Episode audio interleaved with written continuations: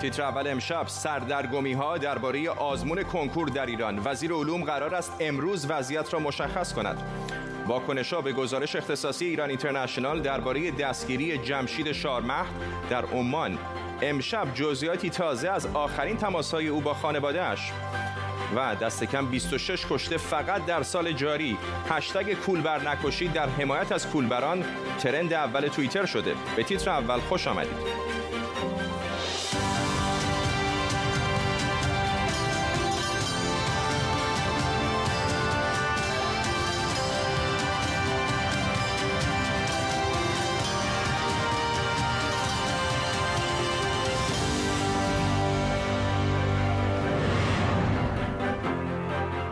سلام بر شما. سعید نمکی وزیر بهداشت گفته با وجود احتمال سخت بودن شرایط فصل پاییز یا نباید کنکور را برگزار کنیم یا به تعویق انداختن آن به امید روزهای بهتر کار درستی نیست. و همینطور گفته بلا تکلیفی داوطلبان کنکور را مسترب می کند و طولانی شدن این استراب سیستم ایمنی بدن رو ضعیف می‌کنه قرار بود امروز وزیر علوم درباره برگزاری کنکور هم تصمیم گیری کنه ولی تا این لحظه هنوز خبری منتشر نشده. در طول نیم ساعت آینده تیمی از خبرنگاران و کارشناسان ما رو همراهی خواهند کرد. پیش از همه ما بریم سراغ خبرنگار خودمون. امید حبیبی نیا اینجا در استودیو با ما. هنوز وزیر علوم به نظر نمیاد که حرفی زده باشه. تا آخرین دقایقی که من داشتم نگاه می‌کردم هنوز خبری نیست. جلسه ای در در واقع وزارت بهداشت در حال تشکیل هست یعنی هنوز ادامه داره این جلسه و قرار هستش که در این جلسه تصمیم گیری بشه در مورد سرنوشت بیش از یک میلیون داوطلب کنکور که آخرین کنکور قرن در واقع خورشیدیشون هم میگذرونن. ولی علیرغم در واقع توصیه هایی که شده که کنکور حتما در اواخر خرداد همونجوری که برنامه ریزی شده برگزار بشه با توجه به اینکه وزارت بهداشت گفته ما هنوز نمی‌دونیم که وضعیت شیوع بیماری کرونا در پاییز و زمستان چگونه خواهد بود. بهتره که کنکور در همین روزها برگزار بشه. هنوز تصمیمی در این باره گرفته نشده به خاطر ملاحظاتی که به حال یک میلیون و بیش از یک میلیون نفر باید در جلسات آزمون کنکور شرکت بکنن و هم, هم به نظر نمیاد که هم صدا باشن. در خود سایت آزمون ظاهرا نظرسنجی کردن اونطوری که مقامات ایرانی میگن 80 درصد گفتن که برگزار بشه. من رو توییتر خودم یه پستی گذاشتم و حالا علمی نیست ولی کسانی که زیرش جواب دادن بیشتر معتقد بودن که نباید برگزار بشه. اتفاقا خیلی در همون همون پستی که تو گذاشته بودی یا جاهای مختلف در واقع گفته بودند که خیلی نگران هستند از اینکه به حال این جمعیت زیادی که شرکت می‌کنن در یک فضای چه فضای باز چه فضای بسته حالا در واقع تعمیدات مختلفیش هم در موردش گفته شده. مثلا در تهران استادیوم آزادی یا در جاهای دیگه مثلا فضای باز ولی عملا در مورد اینکه این جمعیت بخوان شرکت بکنن و در واقع شیوع بیشتر باشه نگرانی های جدی وجود داره هم در بین داوطلبان هم در خانواده ها هم در واقع متخصصان بهداشت ممنونم از تو. امید حبیبینی همکارم اینجا با ما. بحران کرونا در جهان همچنان در حال گسترش. این در حالی که سازمان بهداشت جهانی میگه جنگ با شیوع ویروس کرونا تازه در آغاز راهه. بیش از 18 میلیون نفر مبتلا و بیش از 694 هزار نفر تا کنون جانشون رو در دنیا از دست دادن و اینها بدترین کشورها از نظر میزان مرگ و میره. در مورد ایران البته می‌دونید که آمار رسمی به مراتب کمتر از آمار واقعیه. اینجا در بریتانیا که مرگبارترین دوره اوج بیماری رو در اروپا با حدود 45 هزار جان باخته پشت سر گذاشته یه بار دیگه و بعد از باز شدن میکده ها و رستوران ها و همینطور حجوم مردم به سواحل زنگ های خطر دوباره به صدا در اومده حتی در منچستر اعلام وضعیت اضطراری شده. در قلب اروپا سوئیس سه ماه مرگبار رو که در تاریخ این کشور بی سابقه بوده پشت سر گذاشته. سوئیسی ها فکر می‌کردن به طور کامل شیوع ویروس رو کنترل کردن و آمار مرگ و میر روزانه حتی در بعضی روزها به صفر رسیده بود. اما بار دیگه تعداد مبتلایانش به خصوص در زوریخ بزرگترین شهر این کشور رو به افزایش و دولت میگه اگر وضع بدتر بشه ممکنه بار دیگه به اعمال محدودیت ها و قرنطینه کامل برگردن. ایالات متحده آمریکا هم حالا اعلام کرده که حتی مناطق روستایی هم درگیر شدن. مشاوران بهداشتی دولت میگن ممکنه آمار مرگ و میر با آغاز فصل پاییز به شدت افزایش پیدا کنه. در استرالیا هم وضعیت هشدار اعلام شده. اما حالا دانشمندان میگن بعضی از کسانی که بیماری کووید 19 رو گرفتن و بهبود پیدا کردن علائم بالینی خاصی رو نشون میدن که میشه اسمش رو گذاشت بیماری کووید طولانی مدت. علائمی مثل خستگی شدید و عدم تمرکز و همینطور ضعف حافظه. ماهان غفاری محقق همگیرشناسی و تکامل ویروس از دانشگاه آکسفورد با ماست. آقای غفاری می‌خوام در همین مورد ازتون بپرسم. این تاثیرات طولانی مدت کووید 19 ظاهرا یک اتفاقات عجیبی در بدن افراد ایجاد می‌کنه که هنوز خیلی هم به نظر دانشمندان و پزشکان سرش توافق ندارن که دقیقا اصلا چه هست. دقیقا ما هنوز به نوعی هنوز لبه این تخته بزرگ یخی رو می‌بینیم که بخش عمدهش هنوز زیر آبه و برای ما پنهان هست به نوعی.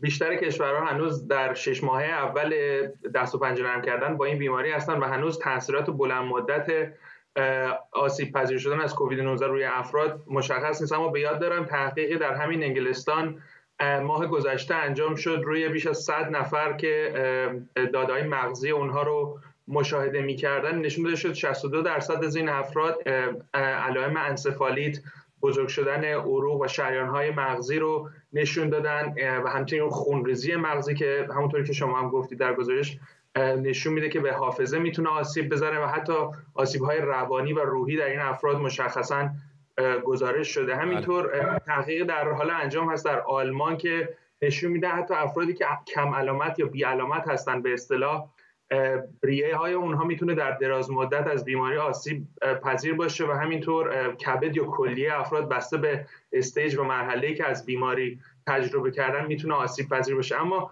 کلا روی دیگر این سکه که هنوز بر ما پوشیده هست این هست که ما بدونیم چقدر افراد در دراز مدت ایمن میشن به این بیماری. یه سری نقل قول های از ایران اومده که شواهدی داریم که به صورت بیشتر میگم نقل قول چون تحقیقاتی هنوز جای چاپ نشده که افراد ممکنه دوباره بیمار بشن. اینکه ببینیم ایمنی در این افراد چقدر پایدار هست باز هم می‌تونه نقش بسیار مهمی داشته باشه. آقای به, به ایمنی اشاره کردید چون فرصتمون کم است. خیلی کوتاه می‌خوام ازتون بپرسم. فکر می‌کنم در همه خونه ها محل های کار همه الان این سوالو دارن می‌پرسن که بالاخره این داستان کی تموم میشه؟ این واکسن کرونا کی میاد؟ می‌دونم در جایی که شما هستید آکسفورد داره تحقیقاتی می‌کنه. روسیه گفته که به زودی واکسن هایی رو آزمایش به صورت کلان آزمایش خواهد کرد. واقعا الان وضعیت به کجا رسیده؟ چقدر امید باید داشته باشیم؟ ببینید واقعا می‌دونم چقدر فشار زیاده و چقدر مردم مایلن این رو بدونن اما خیلی مسئولیت بزرگی این که من بخوام یک پیش بینی رو بکنم که واقعا هیچ ضمانتی در اون نیست. اینکه واکسن چقدر جواب باز هم معلوم نیست. حقیقت اینه که ما نمی‌دونیم این واکسن چقدر می‌تونه ایمنی بدن رو در دراز مدت نگه داره. و اگه بخوایم تمام سرمایه انرژی خودمون رو بذاریم که خب تنها راه چاره واکسنه. و بخوایم این رویه رو پیش بگیریم و در نهایت متاسفانه ببینیم واکسن شاید افیکسی و اون تاثیرگذاریش طوری نیست که همه جامعه رو ایمن بکنه باز دوباره در یک چاله بزرگتر میافتیم. بله. برای همین رعایت پروتکل ها و بالا بردن سطح درمان داروها و برای مقابله با بیماری باز هم یک بود دیگری هست که مهم است در جهت پیشروی و مقابله برای کرونا. ماهان غفاری همگیرشناس از آکسفورد ممنونم از شما. در پی گزارش اختصاصی دیروز ما در همین برنامه درباره جزئیات نحوه دستگیری جمشید شارمخت حالا وزارت اطلاعات ایران و وزیر کشور تاجیکستان هم تایید کردند که او در تاجیکستان دستگیر نشده. اطلاعاتی که ایران اینترنشنال از موقعیتیاب گوشی آقای شارمخت به دست آورده نشان می‌داد که او به احتمال قوی از عمان به ایران برده شده. می‌دونیم که آقای شارمهد روز سوم مرداد وارد فرودگاه بین‌المللی دبی میشه و در هتلی در همون نزدیکی میمونه. این حالا عکسی که به دست ما رسیده عکسی که آقای شارمهد بعد از ورود به دبی برای همسرش فرستاده. داده های گوشی او همچنین نشون میده که چهار روز بعد از مسیری زمینی به منطقه مرزی استان بریمی در عمان میره. امروز تیتر اول در تماس با مرزبانی عمان دریافته که همه مرزهای زمینی این کشور به دلیل کرونا به روی سفرهای عادی بسته است. بنابراین احتمالا ورود او به عمان یا غیرقانونی بوده یا با هماهنگی مقامات عمانی. سیگنالی که گوشی او فرستاده نشون میده که او ساعت 3 و 17 دقیقه بعد از ظهر به وقت محلی در جایی به نام مدرسه آموزش قرآنی معاز بن جبل بوده یا دست کم در همون حوالی. نکته جالب اینه که تا ساعت 6 و 17 دقیقه صبح روز بعد یعنی پنجشنبه هم در همونجا میمونه. شاید و فقط شاید چون عبور و مرور شبانه در عمان به دلیل کرونا فعلا محدود شده. هفت و دوازده دقیقه صبح سیگنال گوشی او را در مرکز درمانی الشفا در نزدیکی بندر سوهار در ساحل شمالی عمان نشون میده و 50 دقیقه بعد یعنی ساعت 8 دو دقیقه صبح دیگه سیگنالی از موقعیتیاب گوشیش ارسال نمیشه. اما تا روز بعد یعنی جمعه ساعت 6 و 51 دقیقه بعد از ظهر به وقت ایران که بعد از 18 ساعت از گوشی آقای شارمهد این پیام به همسرش ارسال میشه که میگه خوبم بعدا باهات تماس می‌گیرم. احتمالا در این زمان او در ایران بوده و شاید هم خودش این پیام رو نفرستاده باشه. شایان شارمهد فرزند آقای شارمهد از لس آنجلس با ماست. آقای شارمهد اول بهم بگید که آخرین ها چه هست با چه مقاماتی تماس گرفتید به کجا رسیدید؟ راستشو بگم ما هنوز دنبال وکیلیم و دنبال آدما که با اون تماس بگیرن. ما جواب از آلمان می‌خوایم ما جواب از یو ای می‌خوایم و جواب از عمان می‌خوایم. که خب. چطوری کسی که مال آلمانه تونستن به این راحتی از یک کشور سوم بکشن تو ایران. پلیس فدرال آمریکا اف بی آی چه گفته بهتون؟ اونا فعلا دارن investigate می‌کنن هنوز وسط کارشن. یه کمی تصویری بده این چهار پنج روز آخری که پدرتون در دوبی بوده. وقتی که به فرودگاه دوبی رسید عکسش رو نشون دادیم که عکس سلفی برای مادرتون فرستاده. آیا بین حد فاصله اون عکس و زمانی که به عمان رفت با شما در ارتباط بوده همچنان؟ بله آخرین روزی که تو هتل بود کام 28 بود. با مادرم FaceTime حرف زده بوده.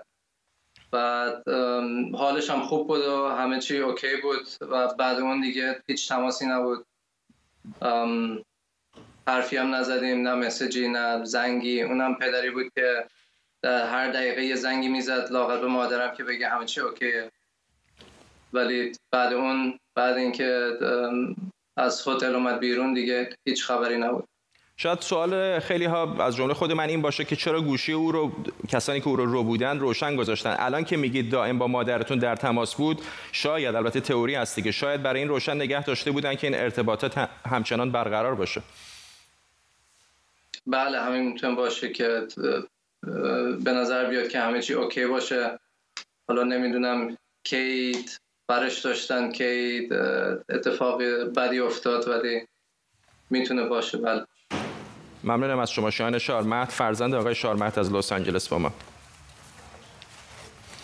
هشتگ کولبر نکشید. در اعتراض به تیراندازی به سوی کولبران در غرب ایران به ترند اول توییتر در ایران بدل شده. اینها نمونه هایی از توییت هایی که به تازگی درباره همین موضوع منتشر شدند. اینجا که تا لحظاتی دیگر خواهید دید منطقه‌ای که کولبران برای به دست آوردن روزیشون و روزی خانوادهشون سختی کولبری و همینطور گلوله ماموران مرزی ایران رو به جون می‌خرند تا دست خالی به خونه برنگردند. شبکه حقوق بشر کردستان میگه از اول سال جاری تا کنون ماموران نظامی و انتظامی ایران با تیراندازی به طرف کولبران 26 نفر رو کشتن و 48 نفر دیگر رو زخمی کردند. کاوه کرمانشاهی سخنگوی شبکه حقوق بشر کردستان از برلین با ما. آقای کرمانشاهی الان وضعیت روی زمین چطور است؟ شما با آمار اشاره کردین. دیروزم در پی این در واقع طوفان تویتری و هشتگ کولبر نکشید که به ترند اول در ایران تبدیل شد. خب نگاه ها به این موضوع کولبر بار دیگه جلب شد و شما می‌دیدید که کاربرانی که دنبال می‌کنن گزارش ها یا فیلم هایی رو در شبکه های اجتماعی قرار میدن که نگاه به این کولبرها رو متوجه وضعیت کولبرها بکنن.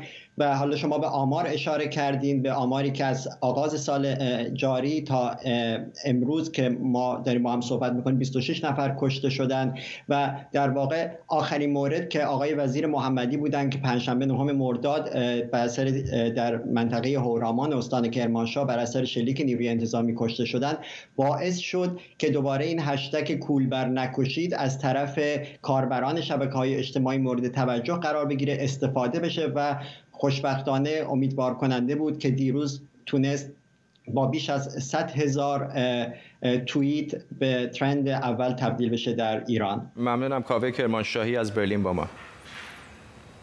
بهمن قبادی کارگردان هم روی خط تلفن با ماسای قبادی گمان می‌کنم اون زمانی که شما فیلم زمانی برای مستی اسبها رو ساختید شاید نه اینقدر کولبر بود و نه اینقدر کولبران قربانی می‌شدن. چه تغییر کرده در این مدت؟ با سلام به حال اون موقع که من این فیلم ساختم سال 1374 بود. فکر کنم کل کردستان شاید بیشتر از هزار تا کولبر نداشت. ما اومدیم فیلم بسازیم و افشاگری کنیم و کمک کنیم که این وضعیت عوض بشه. متاسفانه بدتر شد و تنها آدم دلسوز اون موقع دکتر عبدالله رمضان زاده بود که این موضوع رو به من گفتن و خیلی خودشون هم نگران بودن اون موقع. حال رفتم اونجا جایی بود که زمان جنگ های داخلی هم اونجا من دو سالی زندگی کرده بودم. به سرداب و سوراب. و همچنان اون وضعیت هست و تمام روستای منطقه رو درگیر خودش کرده و ریشش هم در, در, در بیتوجهی به مردم اون منطقه است. و با هر کم حرف می‌زنید مردم مرگنشین میگن که تا زمانی که زمانی که انتخابات در سال ما یه روز ایرانی هستیم و 364 روز ما اصلا ایرانی نیستیم. کسی نمیاد اونجا به دادشون می‌رسه و پناه بردن. اونجا تبدیل میشن به اسب. اونجا مردم تبدیل شدن به اسب و این حد ظلمی بوده فکر می‌کنه جمهوری اسلامی به اینا کردن و الان فقط دارن به اسبها شلیک می‌کنن. در 24 ساعت 20 ساعت مردم اونجا اونجا مثل ها مثل قاتل زندگی می‌کنن متاسفانه. هیچ ارزشی برای اونا قائل نیستن. و جالب بدونید که مردم خیلی از مردم ایران آگاه نیستن به این موضوع که اینها کولبرن و خیلی از اینا اعتقادات مذهبی دارن و تنها چیزی که قاچاق نمی‌کنن بار نمی‌زنن مثلا مشروبات الکلیه. تمام های گنده توسط خود جمهوری اسلامی ایران با بعضی از باندهایی که مثلا در کردستان عراق دارن انجام میدن. تمام مشروبات الکلی خود ارتش و سپاه پاسداران انجام میده. خورده ریزه هاشو این کول برای بیچاره میارن. و اینها قربانی این میشن که من و شما امروز دقایقی رو فقط به این موضوع بپردازیم. و گم میشه های بزرگتری که فسادهای بزرگتری که داره اونجا انجام میشه. و می‌خوام آقای فرزاد این من چند تا موضوع بگم میدم تایم کمه ترجیح میدم به اینکه کوتاه بفرمایید ممنون میشم. حتما حتما. تو منطقه زنا و دختران زیادی هم کار قاچاق می‌کنن و اینها به خاطر شرم و حیا اکثرا شبا کار می‌کنن تا صبح تا صبح. و اکثر آدم هایی که الان سرمایه کردستان و مناطق محروم همیشه به خصوص نشین یک چهارم اون چیزی بوده که بعضی از استانهای دیگه دادن که اونا هیچی نیستن نسبت به اون سرمایه که در ایران موجوده. اکثر 99 درصد مسئولین اون استان غیر کردهایی هستن. یعنی یه جور تیمارستان اینجا تشکیل شده که اکثر این آدمهایی که به عنوان مسئول من اینجا زندگی کردم کار کردم رئیس اداره آموزش پرورش غیر کرد اداره بهزیستی غیر کرد فرهنگ و ارشاد غیر کرد. تمام آدمهایی که اونجا کینه به دل دارن تو منطقه رو سوخت کردن و واژه کلان هست به نام کرد کشی که این می‌تونه با مد مخدر باشه با با مشروبات الکلی فاسد باشه بیکاری باشه و فقط این جمله هست. که چجوری میشه این ملت اون قوم رو بیایم ما عصبانیشون کنیم و در عصبانیت نگه داریم. و اینجا میمونه مردم ایران که باید اینها رو مثل برادر و خواهر خودشون نگاه کنن. وگرنه ما شاهد این خواهیم بود و باید حقا بدیم به اینها که بگن ما دایه جدای طلبی داریم. باید همه ما بسازیم برای هموطنامون. هر کجای این گوشه ایران که هستن. بی سپاسگزارم بهمن قبادی کارگردان با توصیفی روشن از وضعیتی که در این منطقه در جریان هست. یک سرزمین با دو آینده. هنگ کنگ فقط 27 سال دیگه فرصت داره تا یا کاملا در چین زوب بشه و یا روی پای خودش بیسته. هنگ کنگ که زمانی مستعمره بریتانیا بود حالا نگران افتادن در دام دولت اقتدارگرایی به نام چینه. امشب هنگ کنگ رو زیر ذره می‌بریم.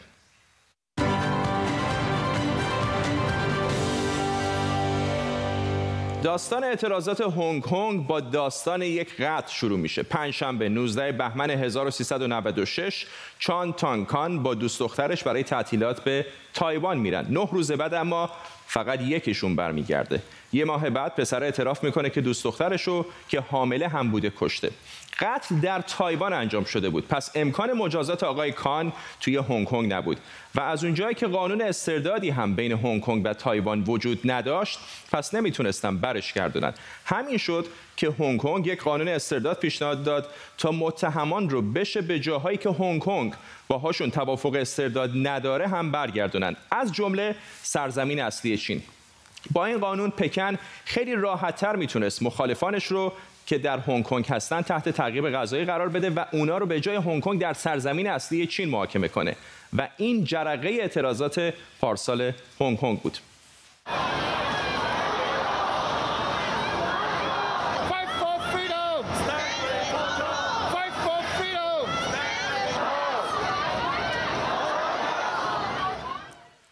هنگ کنگ واقعا در دنیا نمونه استثنائیه. هرچند بخشی از چینه اما نظام سیاسی غذایی و اقتصادی کاملا متفاوتی از سرزمین اصلی داره. چیزی که به یک کشور و دو سیستم معروف شده. برای همین برخلاف سرزمین اصلی هنگ کنگ یکی از آزادترین مناطق دنیاست. اما حالا چرا اعتراض؟ قصه این منطقه کوچک ولی پر رونق برمیگرده به قرن 19 هم. خلاصش اینه که چین توی جنگی که به جنگ تریاک معروفه از بریتانیا شکست می‌خوره و برای 99 سال هنگ کنگ رو به بریتانیا واگذار می‌کنه.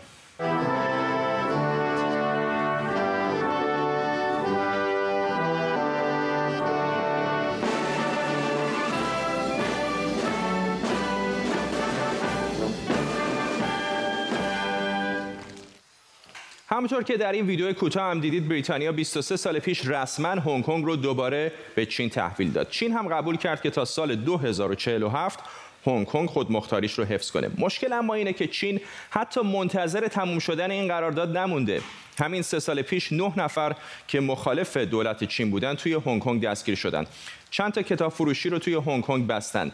یک کتاب فروشی هنگ کنگی هم به شکلی عجیب ناپدید شد. همه اینها نشونه هایی که چین تصمیم گرفته هنگ کنگ رو خیلی زودتر از موعد به زیر یوغ خودش بکشه.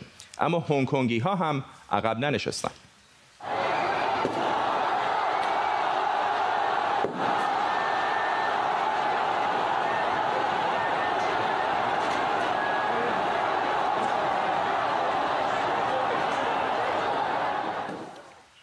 17 سال پیش نیم میلیون هنگ کنگی کف خیابون ها اومدن و جلوی اجرای قانون امنیت ملی رو گرفتن.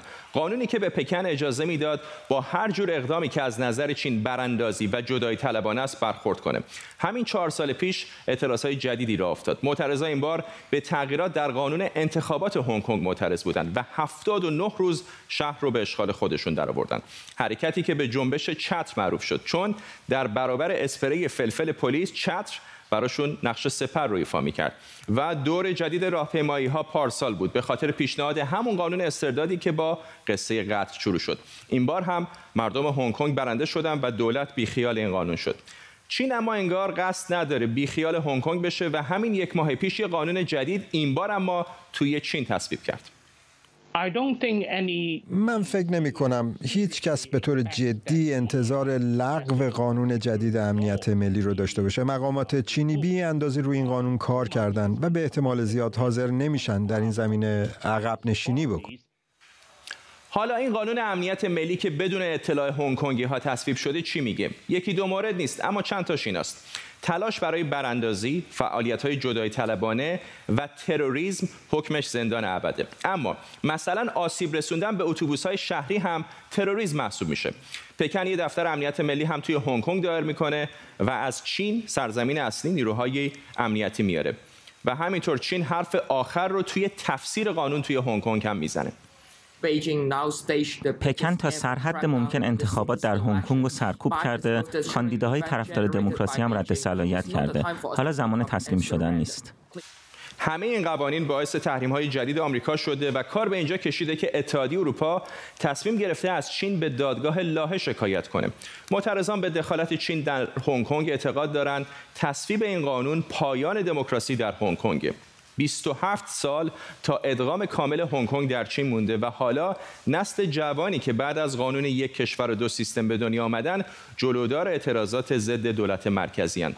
جوانهای معترضی که می‌خوان قبل از اینکه سوت پایان زده بشه برنده از بازی بیرون بیان حریفشون اما ابرقدرتیه به نام چین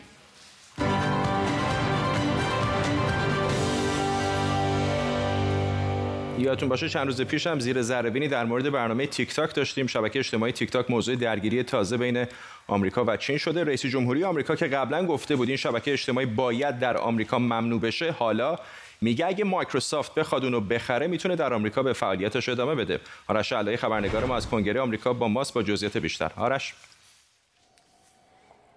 برای بلاگ شرکت مایکروسافت یک پستی رو منتشر کرد از 24 ساعت گذشته که من در همین برنامه راجع به تیک تاک صحبت کردم.